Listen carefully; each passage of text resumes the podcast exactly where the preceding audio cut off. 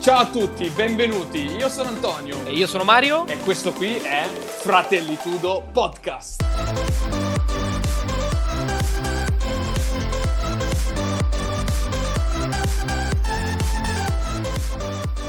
Ciao a tutti e benvenuti a Fratelli Tudo Podcast, bentornati. Oggi è la puntata numero 5 ed è il 21 aprile 2020. Vi ringraziamo, siete stati in tantissimi ad averci dato dei feedback sulla puntata precedente e quelle prima. Questo è molto utile per noi. Oggi andiamo a commentare una notizia che è uscita in questi giorni ed è la notizia dell'applicazione Immuni. Anto, cosa ne pensi? Ho letto in questi giorni appunto che l'applicazione Immuni verrà rilasciata su tutti i dispositivi telefonici per iniziare quella che è la cosiddetta fase 2 del governo italiano nel tracciamento dei contagi. La cosa che più mi ha colpito è vedere un po' i feedback della, delle persone, del, del, popolo italiano sui vari social network rispetto a questa applicazione. Senza entrare nel merito se questa app in questo momento possa servire o meno, sono rimasto sconvolto da leggere certi commenti dove chi dice che a prescindere non l'avrebbe mai scaricata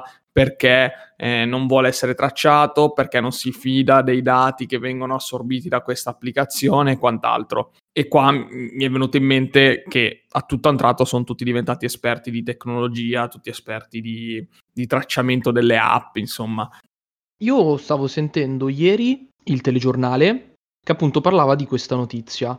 L'ha fatta uscire in realtà come qualcosa di straordinario, nel senso che l'utilizzo appunto dell'applicazione per tracciare le persone contagiate doveva servire per limitare i contagi. Però quello che hanno specificato molto bene è che questa applicazione per funzionare deve essere installata sul dispositivo da almeno il 60 se non 70% della popolazione, il che sorge e fa venire un sacco di dubbi riguardo, soprattutto al fatto che non raggiungiamo, questa è la mia battuta personale ovviamente, a livello di elezioni politiche il 60% neanche dei votanti. Com'è possibile, secondo te, che possano scaricare tutte queste persone la stessa applicazione, mi sembra un po' surreale, al di là di tutte le discussioni che ne nascono da, appunto dalla sicurezza. La mia risposta a questa tua domanda è appunto il fatto che secondo me questa applicazione non esiste. Hanno tirato su in ballo tutto questo discorso relativo al tracciamento, la fase 2, i contatti delle persone, usare il telefono per capire la persona dove si è spostata e comunicare quant'altro, che è talmente un progetto ambizioso che se mai dovesse arrivare davvero questa applicazione a funzionare, arriverà quando non servirà. Quindi attualmente questa applicazione, dal mio punto di vista, adesso faccio proprio una critica, non esiste e non farà in tempo ad arrivare un'applicazione così funzionale, soprattutto conoscendo la burocrazia italiana e adesso la burocrazia europea sui dati della privacy e quant'altro. Non esiste attualmente un sistema che possa dare una risposta così utile senza andare a violare dei diritti di privacy che adesso sono diventati un po' più stringenti non ha, non ha, senso che venga pubblicizzata così tanto perché non andrà a, ad avere un grosso impatto. Oltretutto ci sono tantissimi altri calcoli che uno può andare a fare. Nella mia carriera universitaria ho studiato epidemiologia, ho avuto la possibilità di studiare un po' quelli che sono i falsi positivi, i falsi negativi, valori predittivi positivi, valori predittivi negativi. Insomma, ci sono diversi aspetti nella statistica proprio biologica delle malattie che non basta un'applicazione per, per um, riuscire a tracciare eh, il contagio, perché eh, se un virus ha, ha oltretutto un'incubazione, ti potrebbe dare un falso negativo o un falso positivo senza che tu te ne accorga. Quindi il mio punto di vista è che la, l'applicazione attualmente non serve, non esiste, se arriverà arriverà troppo tardi. La vera domanda che ci dobbiamo fare è perché il popolo tuttora nel 2020 si sta scandalizzando rispetto al tracciamento dei dati, rispetto al tracciamento delle persone e la privacy. È vero, è vero, cioè siamo ormai nel 2020, la gente fa strano che veniamo tracciati o per il quale possiamo dare i nostri dati, come se fosse effettivamente al sicuro. In realtà la storia è abbastanza chiara in questo senso, nel senso che dopo l'11 settembre il tracciamento vero e proprio è nato per le cause del terrorismo, per cui è molto importante capire da dove nasce l'idea del, del tracciamento e soprattutto considerato che ci sono stati molti scandali dietro alla parte privacy. Forse anche per questo che la gente ha paura o è scandalizzata di questa cosa. Però ormai viviamo in un'epoca per il quale non è focalizzabile sulla privacy in un certo senso. Non so se in realtà mi sono spiegato. Quello che posso dire è che in seguito agli eventi dell'11 settembre 2001 il governo americano nello, ha ricevuto delle sorte di autorizzazioni un po' più specifiche nel, ehm, nel poter trattare determinati dati personali. Questo perché ci si è trovati davanti a una domanda filosofica. Possiamo mettere da parte la nostra privacy per il bene comune? Oppure possiamo mettere da parte i nostri dati personali per un fine maggiore? La risposta sta a voi, ognuno può dir la sua. Secondo me sì, possiamo rinunciare ad alcuni dati personali per poter ottenere una difesa e una salute di gruppo.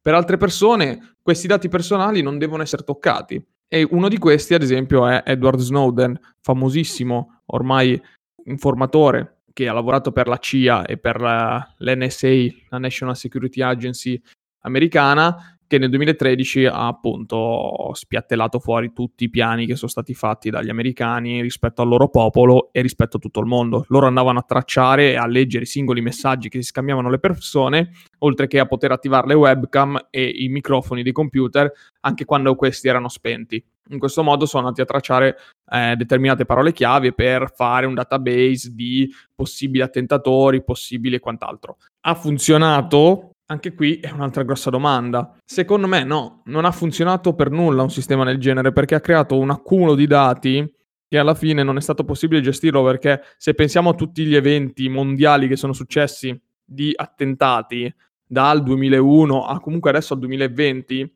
nonostante tutta la tecnologia, sono successi troppi, troppi, troppi eventi per non parlare in America di, di sparatorie nelle, nelle scuole, ogni, ogni mese ci sono sparatorie nelle scuole, voglio dire, cioè se uno ha la possibilità di tracciare tutte le persone con parole chiave, vuoi che non tracci uno studente che sicuramente su Facebook ha comprato una pistola e sta parlando di fare stragi?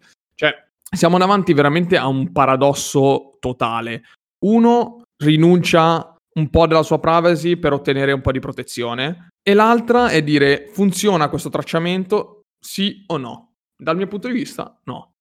È appunto molto famosa la storia del killer di 4chan.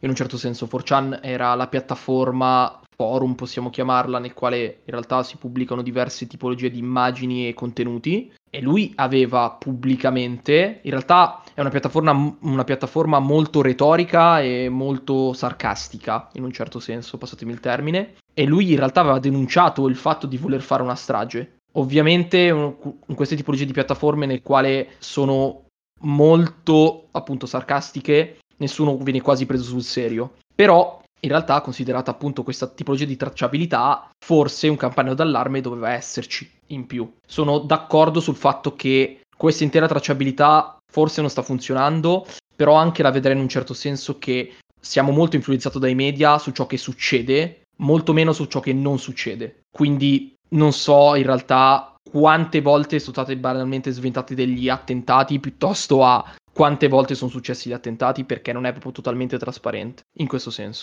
Sì, può essere non totalmente trasparente, però resta il fatto che sono successi io mi aspetterei una percentuale ancora più bassa, cioè non mi sarei aspettato una catastrofe di morti e attentati terroristici così elevata, soprattutto avendo una copertura tecnologica così ampia. E eh, anche il discorso che tu fai sul um, 4chan, sarcasmo, eccetera. Comunque, se un agente della CIA dell'NSA traccia una persona che parla sarcasticamente su un sito, poi la monitora visto che adesso abbiamo il controllo e la possibilità di essere controllati per delle leggi. Eh, infatti consiglio di andare a leggere il libro di Snowden o vedere il film di Edward Snowden di, che parla appunto di tribunali segreti che approvano appunto del, delle specie di mandati per poter spiare meglio delle persone e andare proprio a tracciarle. Quindi anche se uno è sarcastico, poi viene tracciato e poi se commette comunque una strage, allora c'è qualcosa che non va. Cioè vuol, vuol dire che il sistema che si è attuato non sta funzionando. E invece parlo di qualcosa che secondo me ha funzionato. Sempre fa parte forse di un livello di tracciamento, è lo scandalo di Cambridge Analytica. ok? Cioè, alla corsa della, della, presidenza alla Casa Bianca di Donald Trump si è scoperto che questa società, Cambridge Analytica, lavorava con Facebook e con praticamente i principali social network, creando una profilazione di ciò che ti, tra virgolette, piaceva e non piaceva uh, a livello politico e a livello sociale per influenzarti nella direzione che loro volevano. In questo senso, secondo me, il tracciamento ha funzionato. Indubbiamente, sì, sì, indubbiamente questo tracciamento ha funzionato, ma hanno usato anche un, una tecnica diversa. Non hanno fatto più un controllo a tappeto delle persone, ma hanno controllato soltanto delle parole chiave, diciamo, per focalizzare l'attenzione su un candidato e scoraggiare l'altro candidato. Quindi hanno fatto una sorta di rete, immaginiamo una pesca, una rete per prendere più pesci possibili tra gli indecisi, ok? Qua non, hanno, non sono andati a colpire le persone che avevano già dichiaratamente deciso cosa fare, cosa non fare, chi votare, quindi o Hillary Clinton o Donald Trump. In questo caso sono andati a prendere il grosso marasma di indecisi e li hanno influenzati con la pubblicità. Però qui Tanta, tantissima gente si è scandalizzata dicendo: oh mio Dio, le, le elezioni sono state pilotate. Le elezioni. No, le elezioni non sono state pil- pilotate. La gente alla fin fine ha scelto, chiaramente influenzata da alcuni spot elettorali, però ha scelto sé. Ha scelto di per sé. Cioè, se siamo arrivati a questo punto, non è colpa di Cambridge Analytica, non è colpa di Donald Trump, forse è colpa dell'educazione delle persone a questo punto, che se ti fai influenzare da una pubblicità vista su Facebook, se sei indeciso e voti per quella persona. E questo si può anche riferire benissimo all'Italia, perché Cambridge Analytica ha, ha dichiarato di aver agito anche in Italia durante le ultime insomma, elezioni barra le ultime campagne politiche. Poi non ha specificato i politici, però Cambridge Analytica ha agito anche in Italia. Non, è, non, ci dobbiamo scandalizzare, quindi vedere adesso le persone che commentano su Twitter, su Facebook, oh mio Dio, non scarico l'applicazione perché non voglio essere tracciato, non voglio dare i miei dati allo Stato, non voglio dare i miei dati alle applicazioni e poi vediamo che Cambridge Analytica sotto sotto riesce a influenzare tutti con le pubblicità su Facebook. No, non ci possiamo scandalizzare per questa cosa, non, non ha senso. A proposito, è anche interessante il documentario uscito su Netflix a proposito di Cambridge Analytica, che vi consiglio caldamente di uh, vedere. Vi lasciamo tutto in descrizione. E a tal proposito, a proposito di pubblicità, eccetera, io però vorrei parlare di qualcosa di positivo a questo punto. Quello che credo io in realtà essere positivo. Poi attraverso magari un vostro feedback possiamo anche vedere questa parte qui. Perché io credo che a livello di positività i cookies, ok?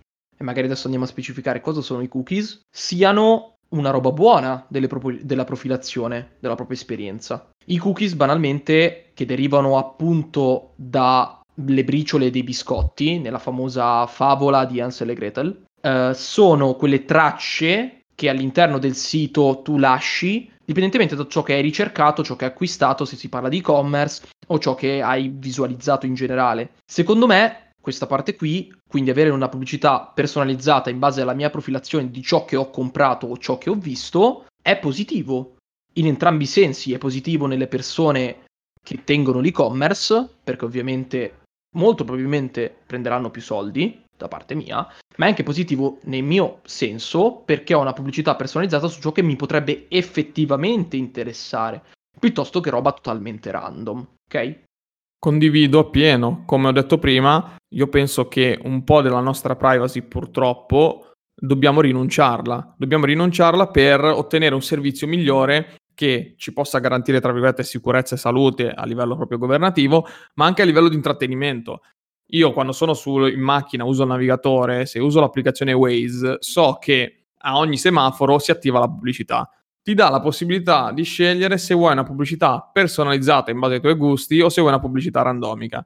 Adesso, senza girarci attorno. La, la, risposta è impopolare perché la maggior parte della gente ti dirà: Eh, ma dai, ma ti fai condizionare perché non metti, perché non metti la privacy di qua? È meglio avere una pubblicità, visto che tanto dobbiamo riceverla, è meglio averne una personalizzata che magari ti aiuta a scoprire qualcosa di meglio nei tuoi interessi, piuttosto che avere una pubblicità spersonalizzata che magari mi parla di cosmetici che non mi interessa nulla e perderei soltanto l'attenzione o non, non ci farei caso, insomma preferisco scoprire qualcosa di nuovo come te, su questa cosa qua sono, sono positivo. L'altra, sempre la risposta, che, la domanda che si fa, si fa subito dopo è funziona? Funziona una pubblicità mirata in questo modo? Non lo so, anche lì ho i miei dubbi, perché se una persona si interessa a un determinato argomento, non si fa condizionare dalla becera pubblicità di un prodotto, ma cerca di andare più a fondo. Siamo nell'era dell'informazione, questa è stata definita proprio l'era dell'informazione, possiamo semplicemente con un Google andare a cercare qualsiasi cosa, farsi condizionare da uno singolo spot per dire oddio l'ho visto sulla pubblicità adesso lo vado a comprare io personalmente ho i miei dubbi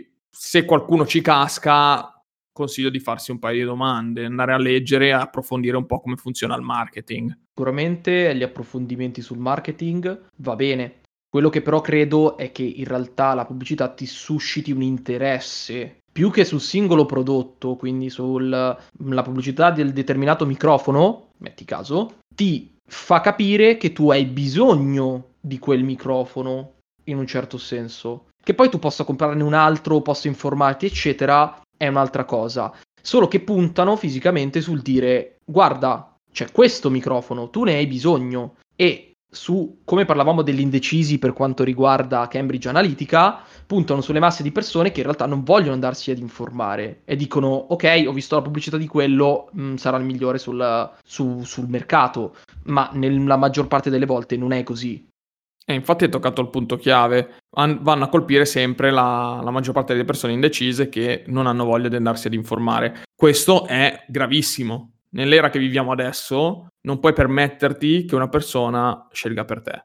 Un tempo lo potevi fare, anzi, non è che lo potevi fare, un tempo lo dovevi fare perché eri una persona non istruita, parlo del Medioevo, dove non, non avevi possibilità di essere istruito e il re governava per te, decideva le cose per te. Adesso hai la possibilità di avere un'istruzione o quantomeno di poter chiedere un consiglio anche su argomenti che prettamente non ti riguardano. È chiaro che non possiamo essere tuttologi, non puoi sapere tutto di tutto, però ci sono i mezzi per chiedere un consiglio che non sia una pubblicità la pubblicità ti, ti, ti contagia su determinate eh, cose, ma poi devi, devi necessariamente scendere un livello sotto. Non puoi fermarti al primo livello e andare a comprare la prima cosa che compri.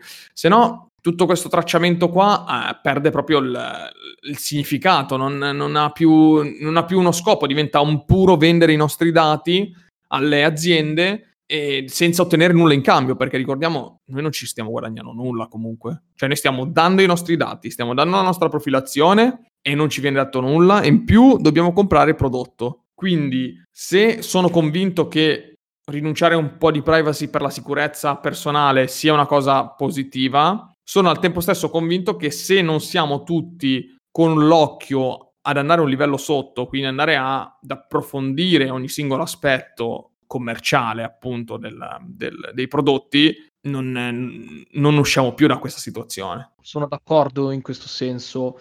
Noi comunque dobbiamo e abbiamo il dovere di non essere succubi di ciò che è la pubblicità o comunque di non farci calare dall'alto quelle che sono le nostre scelte. Assolutamente d'accordo ed è molto importante che capiamo qual è la differenza. La profilazione può essere negativa, può essere positiva, questo lo lascio decidere a voi, dipendentemente dalle persone che siete. Però quello che ovviamente spetta sempre a noi come persone è quello che ci sta dopo, il passo successivo. Va bene, vuoi darmi una pubblicità mm, mirata su un determinato audio, video, quello che preferisci? Ok, ma devo essere io a dire è quello che mi serve? È quello del quale ho bisogno veramente? O forse è l'ennesima stronzata che devo comprare? Questo è forse il punto chiave di tutta questa intera discussione del quale volevamo tirar fuori. Sì, capire se il tracciamento può essere una cosa utile o no e se la profilazione, quindi la creazione di cookies che poi dopo creano un tuo profilo utente all'interno dei database delle grosse aziende, possa essere una cosa che funziona. A livello commerciale ci siamo focalizzati appunto un po' di tempo, funziona. A livello di salute e sicurezza, secondo me no, secondo me non funziona e non funzionerà. Non, non ha funzionato nel, negli stati asiatici, perché stiamo vedendo adesso che hanno di nuovo la ricaduta nonostante si era milantato il modello sudcoreano, il modello Singapore, eccetera, stanno avendo una ricaduta, appunto perché nel tracciamento biologico di un virus non si può usare un'applicazione che abbia una connessione Bluetooth e tracci gli spostamenti delle persone. Crea dei valori predittivi positivi e valori predittivi negativi sballati. Poi non entro nello specifico della statistica, però bisogna andare a calcolare queste singole cose. Sono sicuro che il comitato tecnico scientifico lo stia facendo, però tutto questo discorso dell'app non capisco dove stiano a parare. Arriverà tardi, se arriverà, ma adesso non esiste. E non so perché ne stanno facendo così una, una campagna pubblicitaria così, così, fre- così frenetica e tutta la gente si sta infiammando che non vuole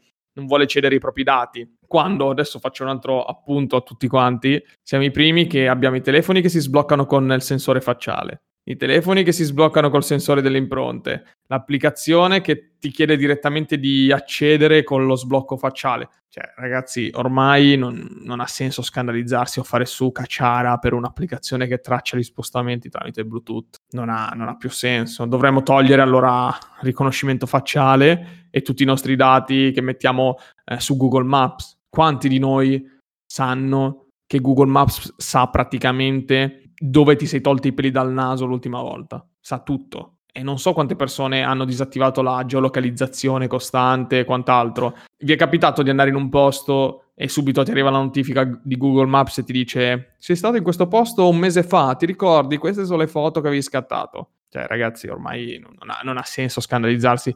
Se ci dobbiamo difendere, l'unico modo per difenderci è farci una cultura appunto approfondire come funzionano queste cose, limitarle, se uno le vuole limitare lo può fare, perché si può limitare comunque questa cosa, però prenderne consapevolezza, esserne consapevoli e farla finita con, la, con lo scandalo. Bisogna soltanto capire se una cosa è utile o no, sfruttare le applicazioni utili e le applicazioni inutili, perché Google Maps comunque è un'applicazione utile.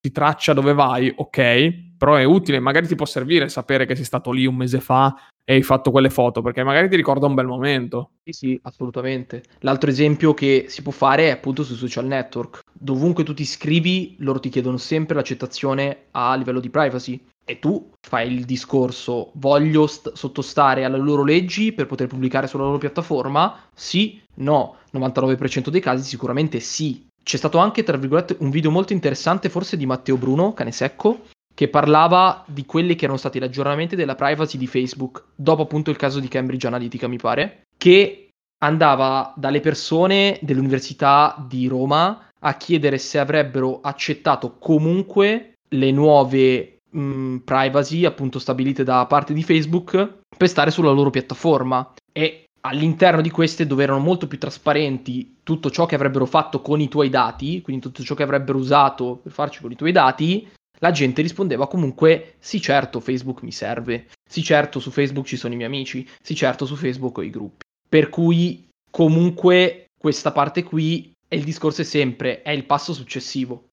Chiaro, quindi alla fin fine torniamo sempre al punto, al punto di partenza. Cosa possiamo fare noi per difenderci da questa cosa? Io penso nulla se non informarsi accettare appunto che la situazione è questa, perché non, non è che possiamo fare gran, granché altro, dovremmo tornare tutti al telefono al Nokia 3310 e al Sony Ericsson del 2000 per, eh, per tornare a come era prima. Adesso è così, facciamocelo andare bene, sfruttiamo a nostro vantaggio quello che possiamo sfruttare e siamone consapevoli. Questo è un messaggio che do a tutti i nostri ascoltatori, siate consapevoli che la situazione è questa, eh, prendetene atto e non, fa- non, scandalizzatevi dietro a queste applicazioni che adesso usciranno e ne continueranno a uscire, saranno sempre di più.